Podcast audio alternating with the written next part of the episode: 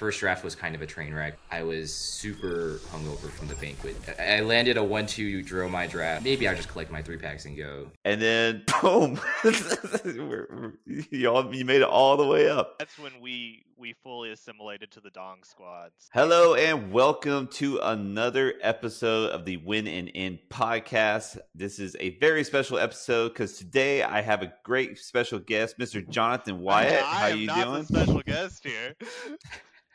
but thank you. Thank you. no, today we have amongst us one of the top players in the world because he is officially um, one of the top eight in the worlds. Uh, Mr. Wesley Dong, how are you doing Hello, today? everyone. Uh, I'm doing good. I'm doing good. All right. Yeah, we got we got a superstars. We're we're, we're slowly but surely getting more and more guests on here. So um, yeah, we're, Dude, I- we're- I- yeah, we're we're, Dude, we're, hash- we're becoming hashtag something. blessed, you know, like, and, and I gotta say, like, this is like, Yeah. this is like a Wayne's World moment for me because it's like, you know, we're not worthy, we're not worthy. So, Oh yeah. thanks, thanks for coming on, man. Definitely. This is actually my first podcast that I've done for Post Worlds. Yeah, well, you know, we we're really Yeah, he got in- he here. got in We really quick. try to. It's like as soon as I chopped a, let's let's. Uh, you want to come on our podcast? I was like, I know that guy. We can get him Yeah, he in. We can the milk judge him. Table waiting at the right when he saw your name coming out of the printer. He was like, "All right."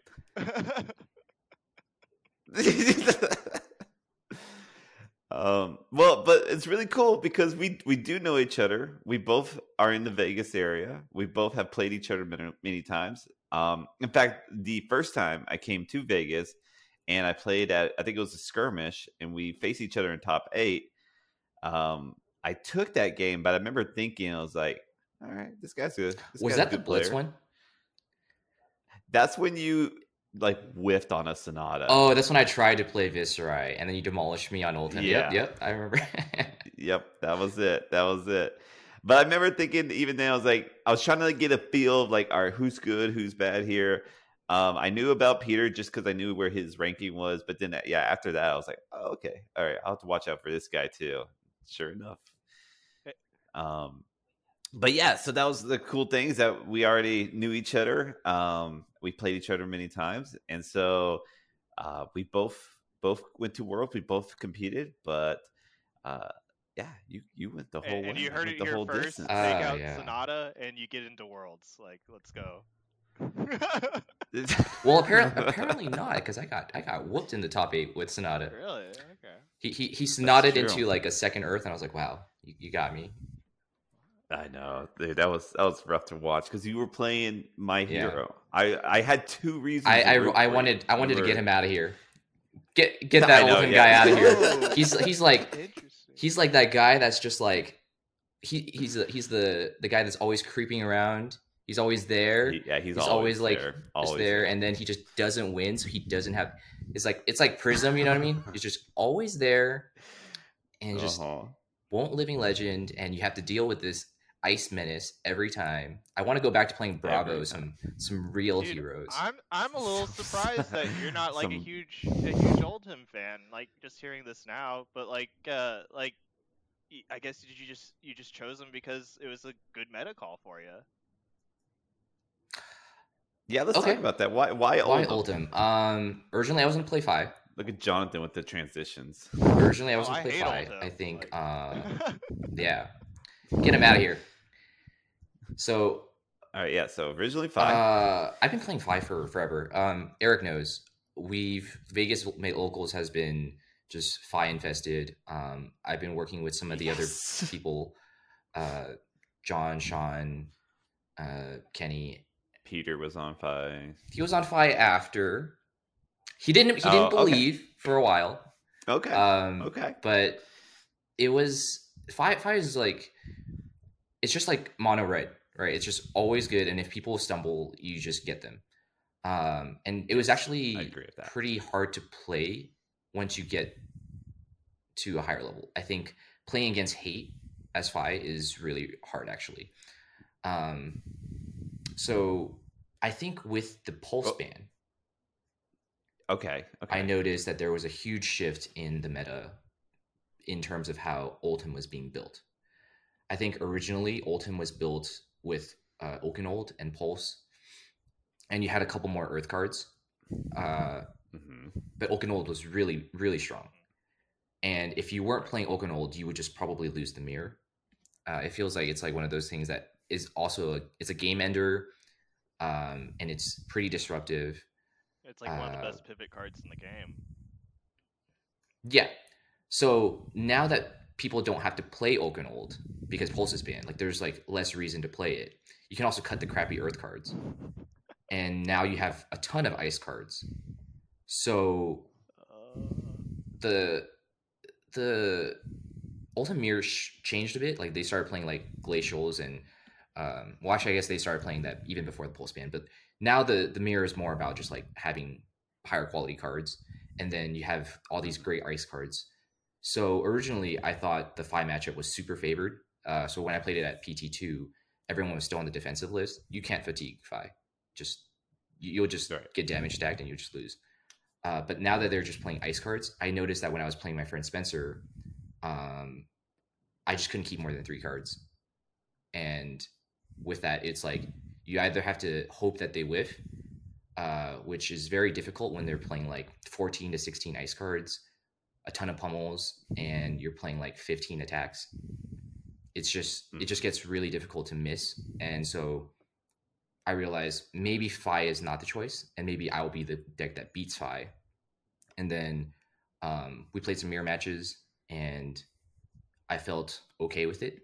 Uh, I'm, I'm pretty comfortable playing Guardian, but it was definitely like a deck that I build to last minute. Like I learned I learned how to use Talishar on Tuesday before the tournament, and I played like seven games, and that was won kind all of it. seven. You're like, I'm good to go. it was i did not win all of them but it, it just definitely taught me that like fi was it, it felt like it was really hard like i didn't have the list and whenever i pick a deck for a big tournament i like to pick a deck that has an edge against other decks Mhm. especially like you know either it's Oh, a I- mirror or something hundred percent with Yeah. you on that. Um, I mean, I I also went Oldhim and um, I went zero three in the draft section, but I went four and one in the CC, and yeah, I just was just conquering. oh man this guy this guy got into worlds through his uh limited elo Yeah, he's insane. Yeah. Mhm.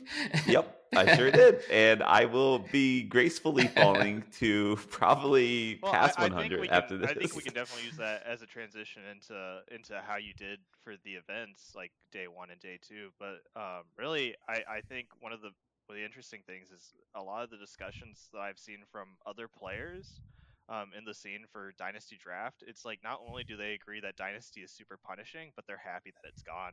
uprising Or Uprising. I apologize. Yeah. yeah yeah Thank you. you're but uh, they're not not only was it difficult, um, you know, to to find success in Uprising, but like they're happy that it's gone now. So how do you feel about that? That's how I feel. Yeah, yeah, yeah. Let's, Eric- yeah. Eric, you off, first, I wanna, you first. I wanna ask- okay, okay, okay. I just want to ask the question real quick because I think this is huge because I remember when people would complain about Tales of Aria. Um, I had a great experience with Tales of Aria. That's how I got my elo so high. So obviously, I, you know, I believe it was a great deck or a great Agree. drafting set. Um, so the first thing I want to ask you, Wes, before you answer Jonathan's question is, is how did you do during the draft session? Like, what was your overall record with the six games of draft? Uh, I was one two and then three zero, so I was four two. okay, okay. Now, how do you feel about uprising as a draft set? Uprising is, I think it's interesting. Um, think of it at like the higher level. Um, when I was drafting in PT two, I knew that most of the pro players have, well, pro players as in like people that have been in the circuit and like playing a lot more, as opposed to people who are mm, just practicing and they they qualified for the pro quest, right? Because like everyone on the pro tour is technically a pro, right? But I think like the more of the enfranchised player, they were all on Iyslander, and so for me, I actually felt better being on Dromai. and that's kind of what I drafted at Worlds, not intentionally. Um, I kind of just fell into it, Okay. but well, maybe I didn't fall Okay. into it. I'll, we'll get into that after that. But I think like because of that, you have like three layers, right? There's people who are the five five forcers, and then there's going to be people who are the Iyslander people who are very practiced into fight and they know how to beat the Dromai matchup. And then there's people like me who are like in the tertiary tier where I'm going to play Dromai and I'm going to beat up on the Iyslanders and I'll take my loss against Fai. Usually, I don't think that's a great strategy. Um, and at nationals, like I wasn't trying to force Fai, but I got two red mounting angers past me, like the most insane Fai deck. And it was going to be a 3 0, but I, I choked in the last round and I lost to Dromai. So I think like the safest to play is to always play Fai. And then if you're good, then you practice Iyslander and, you know, you can play Dromai. But I think it's it's interesting when you metagame, but I think overall the draft format is pretty bad. Because because of the uh, yellows. Like either you want red cards or you Oh, want yeah. blue cards, right? But the yellow cards dilute the pool. And I think true. that's part of the reason why I felt my first draft was really bad. That's a really good point. Um, I f- I fell into Dromai early, but all my cards were yellow. I had like five or six yellows in my first pack, and those were my Dromai cards. And I was like, I'm just playing Prism. So I think it's really easy to get punished in this draft. Um, pivoting is really hard because unless you're playing Oh, it's Fai, you know what I mean. Like you get three Phoenix Flames. Yeah. Playing crack baubles in this deck in this format is pretty detrimental, and um, I think the devs did like a pretty good job balancing ice and draconic. I don't know how they managed to do that, but I still think like usually the best draft pods are like four fives, two Dromai, and two Iyslander. I'd, I'd agree on that. Yeah, yeah, it seems it seems that way. Uh, yeah, I I think what I uh, what I've learned is that uh, yeah, five. It's it's not so much like like I feel like it's so it's so different from Tails because with Tails, you're drafting you're you're going off drafting principles. Um, you know, you're you're staying open. You're not selecting a hero immediately. You're you're um you know feeling out the pod and you know you'll know what your neighbor is and your your both your neighbors even your neighbor two you know people down will be um and i feel like it's a more uh, traditional sense. Yeah, but when it comes to uprising um you you you're gonna get you're gonna eventually know what your neighbors are but it's it's more because you're gonna know if your draft is going very good or very bad. Um and i think what you said there i think is a very good point. It's maybe maybe that's why i didn't do so well it's because instead of just going off the traditional draft values maybe instead i should just like expect five forcers expect Iyslander people and draft to the people and not to what I'm seeing Yeah. necessarily as far as the cards. it definitely felt like That might like you said in Aria, you could be both be ultims next to each other, but one person can be an ice ultim and the other person can be an earth ultim. And you guys are not stepping on each other's toes for the most part. Hmm Yeah, no, that's that's it was it was so open of a set. It was so nice, but this one feels so close. I'm very curious how the next draft set will be. Um, I gotta imagine it won't be this Y format where you have two draconic and one ice. I gotta imagine it'll be something. This makes me curious to revisit back. Monarch actually, because that was like two shadow, yeah, like a little light. the square, yeah, or the H or whatever. Mhm. Yeah, I, I, yeah, I don't think it's bad. Um, okay, I like that. That's you know that's why you did much better than I because you're you know had a better draft sense. Yeah, draft I would is say. definitely the maker or I think- for a lot of people. So Yeah, it definitely. Oh, man, I maybe a little like side note on like the format of the of worlds. You Uh-huh. definitely have to be really good at draft because you play more draft than anything else. You, that's the most played format. and I feel, think, other than like when you go to top eight. to but be honest, I think I got lucky in draft. Um, my first draft was kind of a train wreck. I was super hungover from the banquet the day before, and yes, uh, yes. I landed a one-two draw my draft uh, because I had a bunch of yellows as well. The first pack was really weak, and I got punished for not just staying in Iyslander. Um, but I was able to beat like an Iyslander opponent because they just got fatigued. And then I played against the two two out of the three fives in the next two rounds. And even though their decks were pretty, I would say like lower powered fi decks, it just they just still ran me over. Whereas the second day, Because yeah, it's so the second day I pack one picked one a Nekria because I was like, you know what? Mhm. Eh, That's one of the reasons.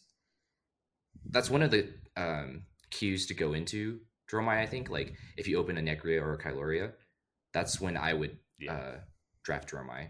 And so you know I'm like, Dromai is feast or famine for me, but I'm just gonna try it. And then I get past like Red Rakes, another Nekria. I take all of the dragons in the first in the first pack. Um, and then by pack three i opened a furnace so that that was pretty much Oh. why like having three extra life against all the other players Oh yeah. it really So helped that's where that sparkle in your eye came Oh, from.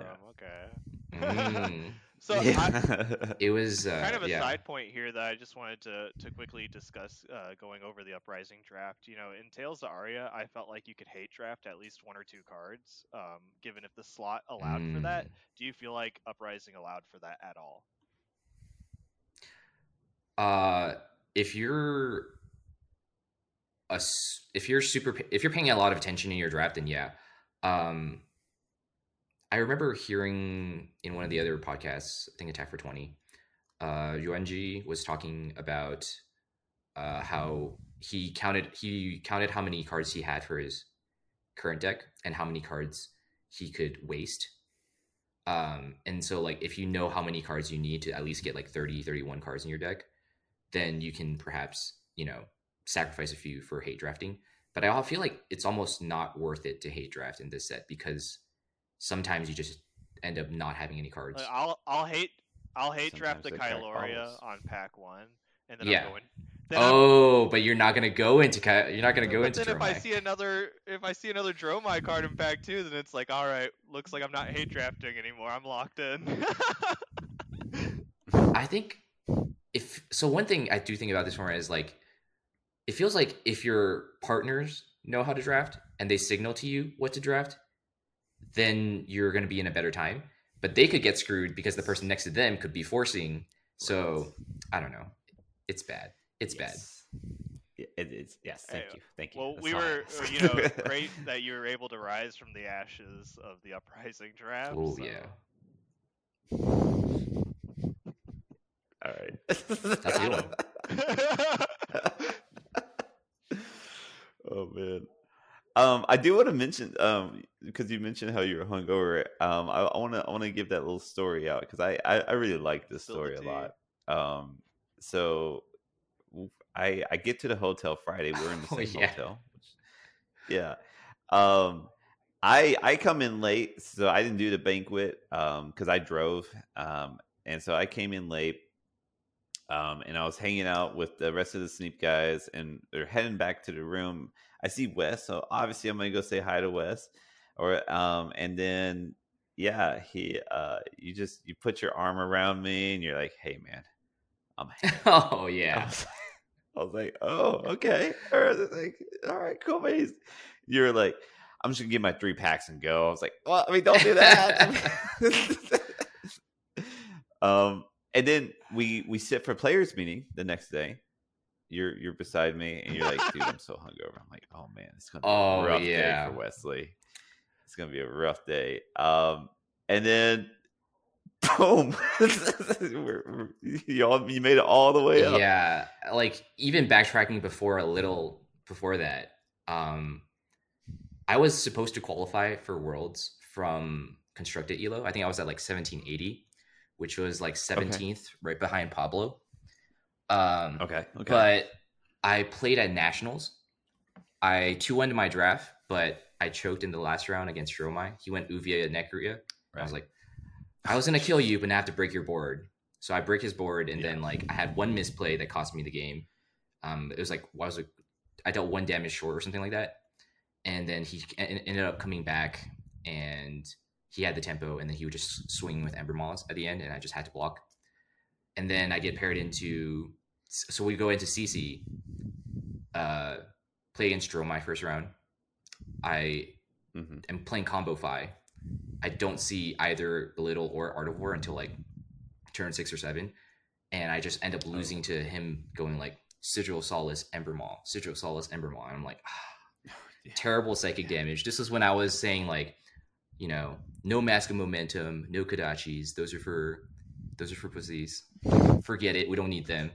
And I was like, man, this is just terrible psychic damage. Uh, I'm regretting my decision. I'm 2 2 at Nationals. I'm just like, oh my God. I'm just going to need to get some constructed ELO and just call it a day. Play round five. I play against Bravo. I'm like, oh no. Oh no. Oh, So I lose. I win my next two. I'm 2 2 in CC. And I drop from Nationals because I'm like, I don't want to draft anymore. Screw this. Uh, I'll just play Yeah. the calling. Calling next day, first round, Bravo. Just completely get rolled. Second round, Bravo. I'm like, oh man, this is a bad weekend. Uh, managed to win. Managed to win in the end. Um, and then I ended up like going six one the first day. Uh, yeah, yeah. I, it was actually pretty cool. Um, I was like, oh, this is great for my constructed elo. And then day two, Yeah. I win my first round, and then I think I, I lose to Jimmy Lee in the mirror match. Uh, and then I have I just keep on bouncing back and forth. I think I win like this really crazy game against Pummel Iyslander. Uh, it was like Ah. 30 something damage, exact lethal through all the cards and the tunic. Uh, and then the turn before they they pummeled a frostfang on me. So I was like, man, that's that was crazy. It was one of those art of war into art of war into belittle turns. So Hmm. but my final round, I get paired against Bravo. I get rewarded for my hard work for another match of uh, Bravo, and I just lose because sometimes it's just the five versus Bravo matchup is pretty hard, and you have to play tight, and you have to get a little Yeah, lucky. that's the gauntlet. Uh, so after all of that, yeah, after all of that, I ended up going like negative fifty eight in Elo for constructed. Oh no. Uh, and I think overall that weekend I went two two in CC and eight four in the calling. I think I get thirty second, and I was so surprised that I lost so much elo. But it's Right. because like I guess the elo difference is it was really punishing for me, and I end up being four points out of top fifty. Oh no. Yeah, so I was like 50, 57th. Oh, and so I was like, oh man. That's why when I played at I think Battle Hard in Dallas, I start 0-2 with Fai, and I'm just like, oh man, I'm so deflated, I'm so demotivated. And then I think about purchasing, like, think about getting a gifted PTI. I Mhm. end up getting one, and so by the time we roll into Worlds, that's why I was like, man, I don't really feel like playing Flesh and Blood. I guess I should practice. The banquet was really fun. I had like six or seven drinks, and current and then you know current day. Hey Eric, I'm so hammered right now.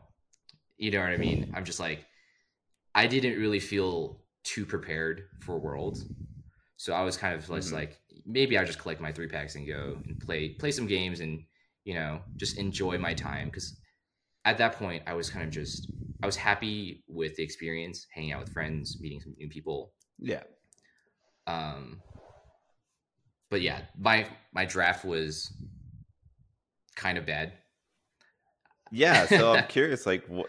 It must have been just how you've been playing CC that kind of like you know kept you going. Yeah, uh, in CC, I started my first round and played against Lexi, and I was like, oh, things are coming up Millhouse. You know, I love that. uh, I don't know. They they they also uh, I think it was against a player from either Singapore or Taiwan, I think, and they were targeting Okay. Fai and Briar. So I think like hmm very valid choice, but probably I wouldn't play a deck that was thirty percent into Oldhim. Right. Um, yeah. No. Yeah. Oldhim just blocks that all day. Yeah, I so it was like a very easy match, unfortunately. Um, and then round five, so the second CC round, I played against um, Yep. this great player from oh man, I think Singapore again. Uh, he was playing Dash, and That could be a tough it, it was it was uh, it's tough, but I think like I'm playing Ultim closer to like Bravo or Starvo, where it's more aggressive. okay. And so I was like, okay, I have a chance, but you know, I don't have that much time. They end up setting Mhm. up Exodia by like turn four, like turn five or six. So like every turn was just block, block, uh, Spark of Genius for my first piece, block, block, play my second piece, block, block, Spark of Genius, and I was like, oh, you know, he's he's at like 28 or something by the time he sets it up, Uh-huh. and I'm just like, this is not going well, and I've I ended up just like playing out the next 20 minutes, but you know, at that point I was two three, so I was feeling not Okay. very good. Uh, Yeah. I was like, maybe my deck choice was wrong. You know, I'm playing against all these wacky decks like Lexi and Dash. Uh, and my draft Yeah, was yeah. not so great. And, you know, just continue playing on. I played against, I ended up playing against Fai, uh, Fai, and then the Ultimate Mirror, which I think his deck was way better for the Mirror. It was like three Glacials, three Thunderquakes, um, Mage of Mage Master Boots plus Toma Fyendal, Heart of Mhm. Fyendal. Um, but in the end, I I had a very like simple strategy for the mirror. Uh, I think Sledge makes the mirror really boring, but it's it's really effective. what you do. Uh, Yeah. His plan was actually like shield plus, uh, was it rampart plus whale, and towards the end game, Right. the one extra frostbite actually makes it really annoying for you because uh, with sledge, I think your plan is to go pitch two blues, attack with sledge, and uh, pummel. But with with the frostbite, you can't do that effectively. right. Um, but it was like I knew his Heart of Fyendal was coming back up. Uh, so I went down to one and he was at three, and I just attacked with Sledge, and he had to. He was able to block seven, pitching the Fyendal, and I blew up his crown somewhat early into the game. I don't think it's like make or Okay. break, but I do think it throws off his math. It can't. He's not as effective when trying to Mm-hmm. rampart. I've always said that when you look at the old Amir, look at the armor, and whoever has more armor is probably winning. Yeah, I can. Yeah, that's that's definitely true. Um, but he was only able, able to block seven, and I had the red pummel, and his last card in hand, I believe, was Blizzard. So Oh yeah. So you got yeah, I got him with like three cards left in deck, and he had like seventeen. I don't think the, I don't really think the game is about decking the other person. I think like it's more about damage. If you if you hmm. remember playing Starvo mirrors, it's like the second hmm. cycle, it's like you're just getting damage. First cycle, you're just getting rid of your DRs, and the second cycle, you're just kind of, you know, actually hitting them. It's all about damage more than the actual discard effects, right? So, yeah, That's fair. Yeah. And that was my that was my day one. All man. right. Yeah, awesome. So, Yeah. All right. So so what was the in record? I was five three day one, one two in draft, and then four one in CC. Gotcha. so Okay. with that with that All right. being said, can we can we just So- dive into your your Oldhim deck list just a little bit here? Yeah, actually that's good. Yeah. Yeah. Yeah. Let's do that. so, um, you know, really really interesting deck. Uh, seeing it loaded on uh, you know, the Fab TCG. Um, looking here, so um, some some interesting callouts here. You're running two out muscles. Um, kind of an interesting card. Oh. Uh, can you can you kind of talk through where you're I know where what matchup from. you're using that in and, and how you're using it? This card is uh so so disclaimer, this is the best card ever. Okay. And then uh and then the the, the truth is that it's uh it's my friend Spencer's pet card. He had the basis for the list and for me I kind of just like tuned it this time. Um I think Outmuscle is pretty good for your Dromai matchup Mhm. and also it's good in Iyslander. The secret is really that like if they do block it, you're kind of happy because you want them to expend their efficient trade cards. Uh, and if you can just pummel on top of that, then you know you just they just lose their entire tur- entire turn cycle anyway. It's just another go again card, uh, and I don't think it really matters. So sometimes you it's not a make or break. You don't have to play so you're card. not necessarily even using it for the go again. You're using it to to take the value from your opponent, which is that's really interesting. So um, yeah, I just I wouldn't normally think of that. So it's kind of interesting how how people kind of stumble upon these things. So um, we're probably Yeah, I think uh, now that now that the secret is out, you know, maybe maybe they just don't block the out muscle. yeah or yeah if you give it go again, that's I mean, fine it's it's the uh the Guardians version. It's like the Guardian version of a Soul Beast Strike. yeah, right. pretty much. Mm, good Um, point. Good point.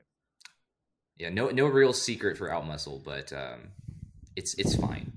It's fine. All right, and then you know, as as we kind of climb down this list here and go to the blues, I think this was probably one of the more interesting sections for me to look at because you're running a lot of Mhm. two ofs and a lot of one ofs actually. So you got a you got a one of Blizzard, um, you, you got a one of Blue Frostfang, one of Blue Icequake, uh, one Blue Pummel, and uh, one Blue Rouse the Ancients. Can you can you kind of talk through um, why why you have so many one-offs? Um, you know, and also just being a, a person that I, I typically only run three ofs or two ofs unless if I absolutely have to run like a one of, like for instance like a pulse or even like a Phoenix Flame if I'm just Mhm. doing the one of.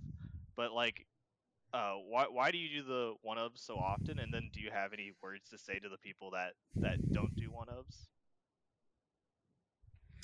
Um, I think I'll just go down the list, perhaps. Oh yeah, So so Blizzard is a one Okay. of because Spencer does Yeah. not like drawing Blizzard, and I totally get it. Uh, you have to be really good to get effective Blizzards out, and it's really punishing when you draw it and you don't get a good use out of it, and it just doesn't block right. So if you draw two, well, one can be used as a defense reaction for Ice React, but the second one you're kind of just stuck with it, um, and it doesn't block. Uh, originally we started off with like 18 ice cards and we just started trimming ice cards to find room uh and so for for blizzard it was just like it was just another card that we didn't want to play more than one of. We didn't want to see more than one of. Um for some of the other ones like cold snap i think cold snap actually these are all just like utility blues right? To be honest all of the ice cards don't matter. You're either going to block with them or you're going to ice react. The thing about this Oldhim deck is that it's an ice react deck. I don't play any defense reactions because I'm just going to ice react you yeah every turn. your D react. If yeah, some like something we noticed during our gameplay was um we didn't really want to side in sinks for many matchups. Um when you build your deck, you have like 60 cards, right? Like you don't really want to go over 60. So if I Mhm. if I can't find any cards to cut and I'm never bringing them in, then I'm just going to cut the sinks. So that's why like there's no defense reactions in this list, and I'm happy to just like block a three against five and then ice rack them. So the blues, the ice blues don't really matter. I just found that there's a lot of utility that you can get out of just the different ones. And it also kind of reminds me of um, if you've played Flesh and Blood, or sorry, if you played Magic, and people have the different uh, fetch lands. Like maybe they only need blue mana, but they have like Mhm. four, di- two of each of the four different fetches that gets blue. Just so like maybe you get the slight percentage that your opponent doesn't know what you're playing, or for Pithing Needle or whatever. This is just like I'm almost never gonna play these blue cards, these ice cards. But if I do, you know, maybe I get some utility out of it. And Cold Snap was excellent. Um, Ice Quake is really cool be- because you can. It, it works on uh, Command and Conquer, I believe. So yeah, there's does, like just yeah. these like Yeah. small things, and that's why there's a bunch of like two O's or one O's. Uh, and for Rouse, Rouse basically is just another go again card, but we couldn't like find room because we're playing so many ice cards, uh, and it was just worse than something like Zealous or Outmuscle. Dude, I love that. Yeah, Wesley used confusion. Mhm. It was super effective. no, yeah, I think I, I think it's like kind of a really interesting list here that you got going on. So, um, and then just kind of like a side point, I I kind of noticed that um, as a five player that um, the Oldhims who I beat weren't ice reacting, but the Oldhims I lost to they were ice reacting like crazy. Um, and it, Yeah, ice reacting is really punishing. Um, it, it- it's how it's why I switched off the deck because if they're ice reacting me every turn, I just can't play a coherent game.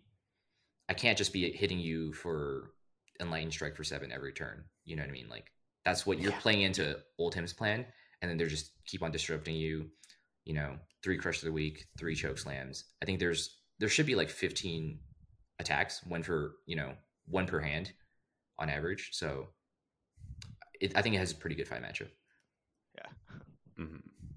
Um, having your record, or I'm I'm sorry, is there anything else you want to type on the deck oh list? no, we can yeah. we're good. Is- No. Okay. Cool. Cool. Um, because this is what I'm curious about. Uh, having your record and how you had it uh, for the CC portion, and you can even include your top eight Mhm. If you can go back, would you choose Oldhim again, or would you choose a different hero? Uh, definitely Oldhim. Um, I Okay. think Oldhim didn't have a really Made good right representation in top, but I think I had a good matchup into all of the top eight.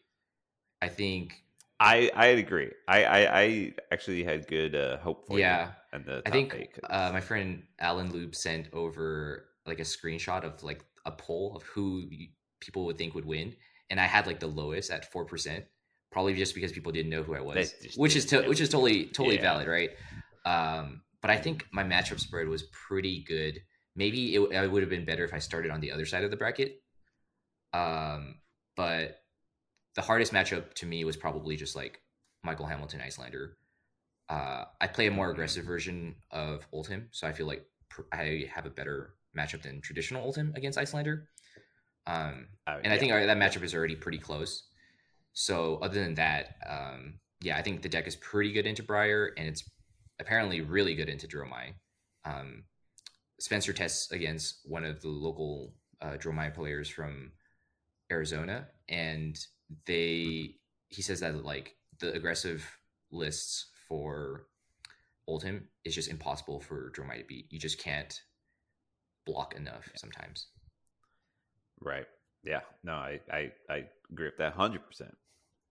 No, I, I I I'm with you. I mean, I obviously I obviously I was with you. I mean, I chose Oldhim as well, but um, yeah, I I I think he was a great meta call, uh, which is what I'm going to use as the transition into the next day, uh, where after the draft portion, which you killed because you went 3-0 in that one, right?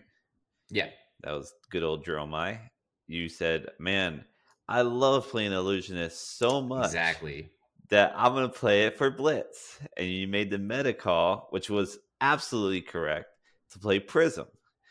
Uh, so going into that, because there wasn't a ton of Blitz, like there wasn't a huge amount of Blitz tournaments. Um, all we had was a skirmish, and then I think we had like Vietnam did one or something.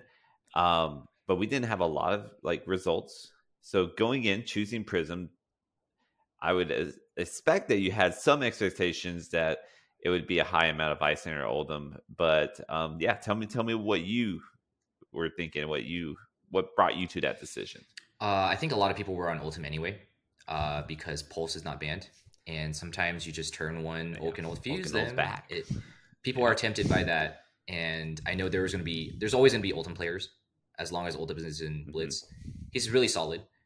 Uh, for Iyslander, I think it was more of a surprise at first because I think um, Brendan Patrick won the ProQuest The PTI, PTI event, Uh, at Battlehard in Dallas yep. putting that deck back on the map, kind of like, hey, we don't need Storm Striders, we still win. Um, I wasn't really a firm believer of the deck because I thought um, in CC, the reason why that deck is good is because you keep parity by trading effectively throughout the game. And then Mhm. at the end of the game, you have an extra seven ish damage. You have an extra turn and seven ish damage to close out. Whereas that's not possible in Blitz. So I was actually pretty skeptical of Iyslander, but through the rumor mill, I feel like I heard a bunch of people saying, "Oh, Iyslander's great. Uh, people are having great success just you know converting the Hamilton list into Blitz." And originally, I was thinking I was going to play Chain. Um, our local chain player Peter loves you know talking about how great Chain is. I think Chain is really good, but I am not very practiced on Chain, and uh, we tried testing Iyslander into it, um, and I think I won a game, and then I lost some games, but I think it was because I was not very proficient at Iyslander, and I felt like maybe Iyslander can really slow down Chain with cards like Hypothermia, Channel, Right. Blizzard. Blizzard. I know Chain has like a lot of blues, but sometimes you know your shackles don't go well. There's like a lot of factors, and because I was not practicing Blitz at all, I figured I want to play Prism because I just want free wins. and I was tensing with Emmanuel Onyate, and uh, it was me, Spencer, and Emmanuel. And Emmanuel had the Prism deck, and I was like, "Hey, can you just send me your list, and I'll just trust what you have." And that's kind of what I took. And spent uh, Emmanuel actually top aided the Battle Hardened at Worlds as well with the same Prism list. So I think Prism was just the right call. I ended up playing against Iyslander round one, Oldhim round two, and then Iyslander for the last three rounds. Wow. And That's it's a the dream, right? So like yeah, I think Rob Catton, the other top eight player, was the only chain player in the winners meta. So yeah, You I made the right choice. It was like getting lucky with the with the furnace and then picking the right deck. You know what? It's it's it's the uh the main char- uh, character plot armor, Ah, right? I mean, so close. you had you had a rough first day, but the second day, little montage coming up, fighting through, just you know, taking it all the way. yeah, the second day that you play- Actually, the, the night before, Yeah. I had like spicy hot pot at this place called Haidilao, and like the second day, I was just like, my stomach was not agreeing with me. So after every round, I had like five minutes to run to our trailer bathrooms and Uh, being like, oh, yeah. not going well. All right, I have to run back now. And so I was I was on edge the whole time. It wasn't it wasn't an easy day despite the Yeah. matchups. well, um, all right, yeah. So you you go that's 8-0 on on the Mhm. second day, undefeated the second day. Did you think with that record, did like did you know you were in, or did you think, oh, I, I could bubble here? Um, I think I don't know because like going into day two, I was five three. I was kind of like, mm, I'm just gonna play some games, Yeah. and then I 3 0'd the draft, and I was like, mm, maybe, but I'm not getting my hopes up. hmm And then I keep Right, getting paired okay. against like these favorable matchups, and I think um, I actually played Michael Hamilton in round 15. Okay. Uh, I think it was like a backup camera match. And I think with the Gotcha. wind, he told me that I'm basically locked, but not exactly. I think he said all a lot of the X4s make it in. And if I were to lose in my last round, then I would be one of the higher X4 seeds because of how Flesh and Blood Right. uh, tie, tiebreakers work, right?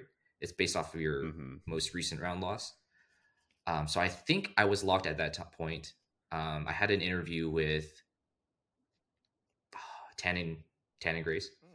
and he was like, "Oh, Tannen we're gonna Grace, say you're soft locked," and I'm like, "This is this is I don't know. I would feel really bad if I wasn't, but luckily, that's um, Caster's curse, like yeah. just lining up. I know it was oh man, and then I played against Daniel in the final round, the um, U.S. finalist, national finalist. Rogowski, yeah. and I was Uh-huh. like, I was Yeah. like, should I ask him for a concession? And I think I was actually paired up. He was, I think, gonna be the first seed if he beat me, uh, and he wanted to play for Okay. first seed. And I guess luckily he lost Yeah. to me because he would have played Michael Hamilton round one. Um, but I think I was, I think I was actually locked by that point. Uh, I would have been one of the higher X fours, even if I lost. So so you yeah so you, you had a good idea, which is always always nice. man. So really, after being Michael Hamilton, that's when things looked pretty positive. Yeah, I think the funny thing is, like, like I said, I, I wasn't very practiced for Worlds, so I felt like I was actually just aiming for the fifteen hundred. I was like, you know what? If I make my money back and I have some fun, maybe I can plug my YouTube. You know, um, yeah, I was aiming for the top thirty-two because at Pro Tour one and Pro Tour two, I was like top sixty-four, and just like always, just one game shy of getting that PTI to like feel Oh, like right. s more secure about oh well I, I know what to do for worlds you know i'm gonna be good Mhm. and so it was really hard for me uh but then like you know top eight here we are yeah, yeah. So let's let's talk about that. So what? Okay, so okay, I'm gonna go. I'm gonna do some background here. On my first top eight, I didn't get any sleep at all. I was I was hella nerve or I wasn't nervous, but I was like anxious. I was like excited. Like it was it was you know uh just basically didn't get any sleep at all. Um, and I did terrible at that one. The worst draft. I I, I ended up having to use like two crack baubles in my deck. It was it was terrible. Um, second top eight, I was like, okay, I learned. Uh, I I put on some ASMR so I can go to sleep, knock me out. Um, I got yeah, made sure I got good sleep that day or that night, and um, I still lost my first round, but I felt much better into Mhm. that one. So I'm curious, what was your the night before experience? Mm, um, night before, one of my friends, I, I had some plans to meet with my friend, uh, who is a local from San Jose. Uh, oh, cool. I don't know if he wants me to name drop him, so I'll, I'll keep it for I'll keep it for now. Good friend. He's a, he's a good he's a good friend. uh, we just go for like some some pho, some Vietnamese food.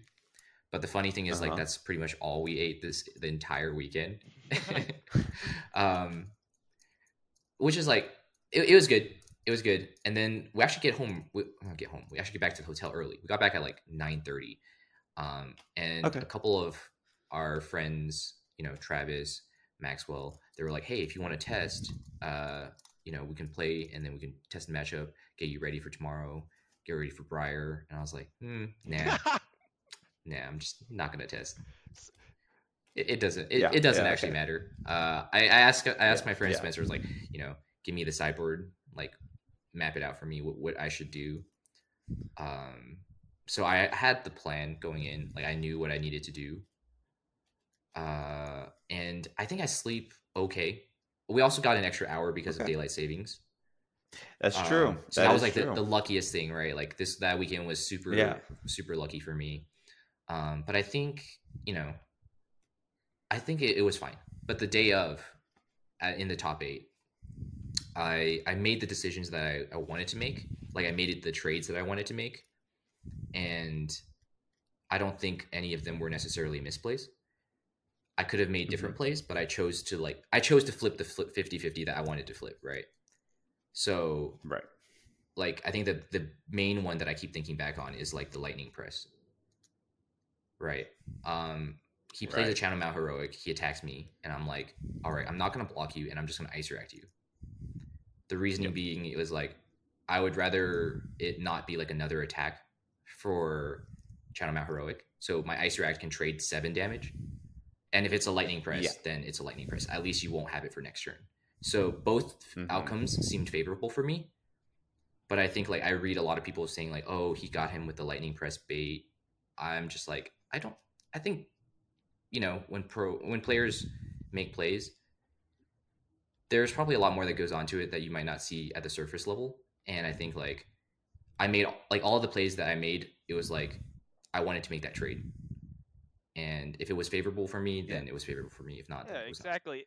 Uh, Yeah, I have I have no doubt being in like the top eight at Worlds on for any player that um that player did not think and like you know performed Mhm.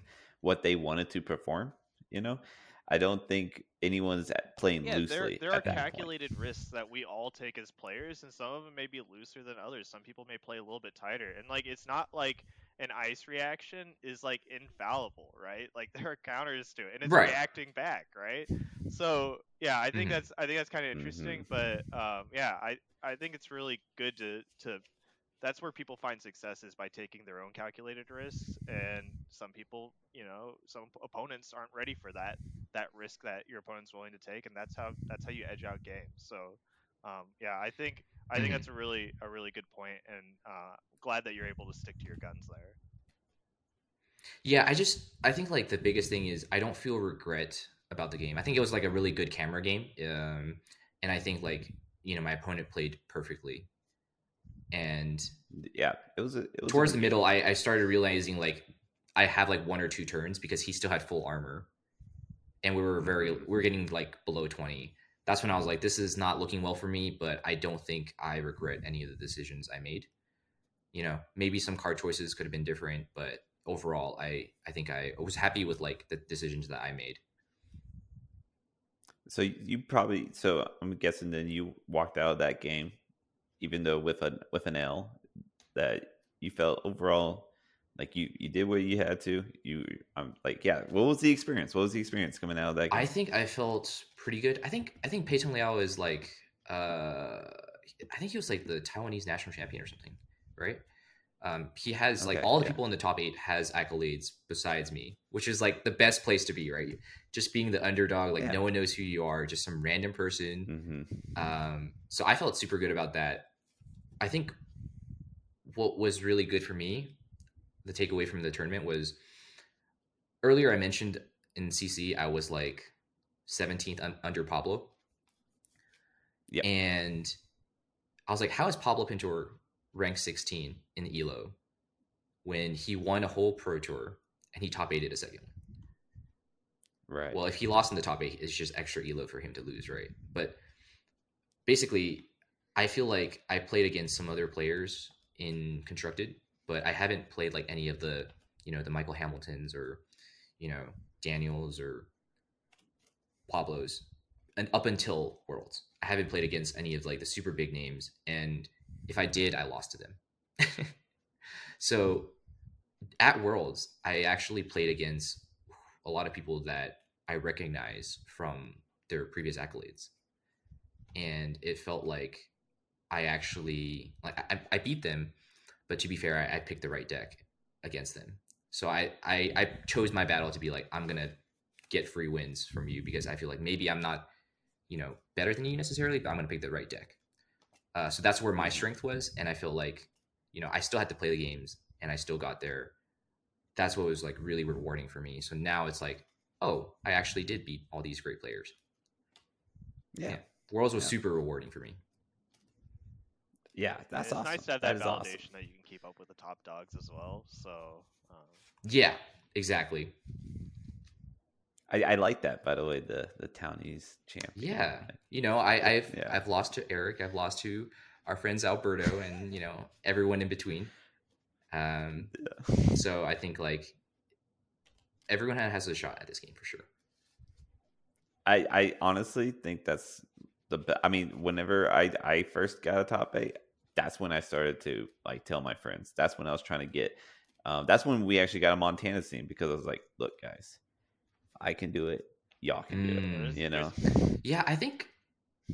Oh, Go I, ahead, I'm Jonathan. just to say like there's nothing scarier than a person that has like nothing to lose, and I think like once you get once Oh you get to yeah, that point where you lose the nerves and like like you know like you get into those games and you're not as like starstruck with like you know the flesh and blood famous people. I think that's where you start really seeing the success in the game, and like Mhm. yeah, I think I, I really do think like it opens up an opportunity for anyone to be good, which also makes the game tough, right? Is that like you have to respect every single opponent, but at the same time you don't want to over respect them to where you're you're not playing the game that you need to play. Yeah, exactly. I think like I've always thought I was okay. Um and I always like but but like we do really well in the local scene, you know what I mean? Like we can travel to the different states and we win pro quests. When other people travel to our pro quests, we defend our we defend our town kind of thing. Like I think I was pretty good, but then like to finally be able to break out of the top 64, I was like, "Oh, finally." Mhm. It was like a relief where it's like you know, when people say you're good, but you're just like, uh, I haven't won anything or topped anything yet, so I can't really say. So that that was the feeling for me. That's awesome. Yeah. That's great, and well well deserved. I I remember like seeing you afterwards, and I I I, I saw the, how like the look on you, and I remember that look, and it's just that that that that calm. You're like, it's over. I did it. Like you, you feel good with it, and yeah, you look you look good. Like even though you came out with with an L, like you look like you you know you came out with a W for the weekend. Yeah, definitely. Yeah, that was huge. Now, now your name is Yeah. enshrined in the website of FabTCG. Ooh, yeah. Well, I remember the first time Jonathan got to see your name. We were watching the pro Oh, tour. okay. Did Yeah. you guys see the we- the game with uh Hayden or no Sasha? Yeah. Yeah, Yes, I think it was that. with the one with Sasha. When, Yeah. that's when we we fully assimilated to the Dong Squad. So Oh yeah, raise Yeah, your yeah, daughters, I my was like, friends. oh, I know this go. guy. Yeah. We were chanting for the Dong. Yeah, that game was actually like, it was like a really good game. People like Mhm. don't like how Fai and Briar are high rolly, but I'm like, dude, that was a that was a three blue Fai hand, and I almost got him with the razor if only he was at six instead of seven. I, dude, it was so close. I remember Yeah, that. It was so but close. it was like he I rolled I I played my hand and he played his hand. I think it was like it was a good showcase of like what the heroes could do. Um, Yeah. yeah, Well, cool, man. I I greatly appreciate you coming on. I congratulations once again to be amongst the top eight, amongst the echelon of the top eight in the world. Um, you are, I without a doubt, the best player in Vegas at this point. I would think that's fair to say. And Woohoo. then, uh, you know, further out beyond that. So. If only Michael Hamilton wasn't an American, maybe we could crown you as the best Oh, player yeah. Oh man, that reminds me. Uh, if I if I had won my top eight match, then it would have been like four U.S. players in the finals, or or the or the Oh, we would have. We, dude, it took us a while. We didn't get it when the Pro Tour was Yeah. here, right? Pablo got it, right? The damn Spaniard. okay, um, and then when we went to Europe, the you know Matthew Folks Yeah. got it. So you know they defended their title, and it was like, yo, Americans aren't Dude, showing people were trash talking the U.S. so much. I'm just like, come on, guys. Yeah. But we came in strong in the top A, and we finished. I think there are So, you were there part are of that. probably a lot more U.S. players than the other uh, other countries, but yeah, well, get yeah. wrecked. I don't care. exactly, exactly. let's, let's USA. All right. Well, cool. Uh, is there? Oh, yeah. Let's let's not forget. You have a YouTube channel. You do a bit of content. How can people find you, Wes? Oh man, currently it's hard. I need to get a few more subscribers so I can get my custom URL. But We're gonna give you a yeah, bump. um, you could find me on Rare Hunter. You probably have to like type Rare Hunter Fab currently to find me. Uh, I make Okay. vlog videos of you know when I go to tournaments. I make some old school deck videos where it's like in person, and hopefully I'll have some more content that uh, lives up to the Rare Hunter name in the sh- upcoming future. Thank you. Thanks for the yeah, Oh, I'm excited. Well, I, thanks I for the shout out. We'll yeah, definitely sorry. put your socials and uh, the link below on this video so that um, those yes, who want to, to reach out to you can can do so. So thank you. Awesome, thank you. yeah, it's there's there's a there's some charm in your videos. That's for sure. I I, I quite enjoy them. Thank you, Eric. Eric, Eric approved. All right. all right. Well, thank you to all who have watched and listened to this podcast. Um, another great guest. We'll continue to get them. Uh, the more subscribers we get, the more views we get, the better off we will be. And I that is all thanks to you guys. So I appreciate it. Um, and thank you once again, Mr. Wesley Dong, Mr. Jonathan Wyatt, and we will see you all in the next one. But until then, keep on fabbing. Keep on fabbing.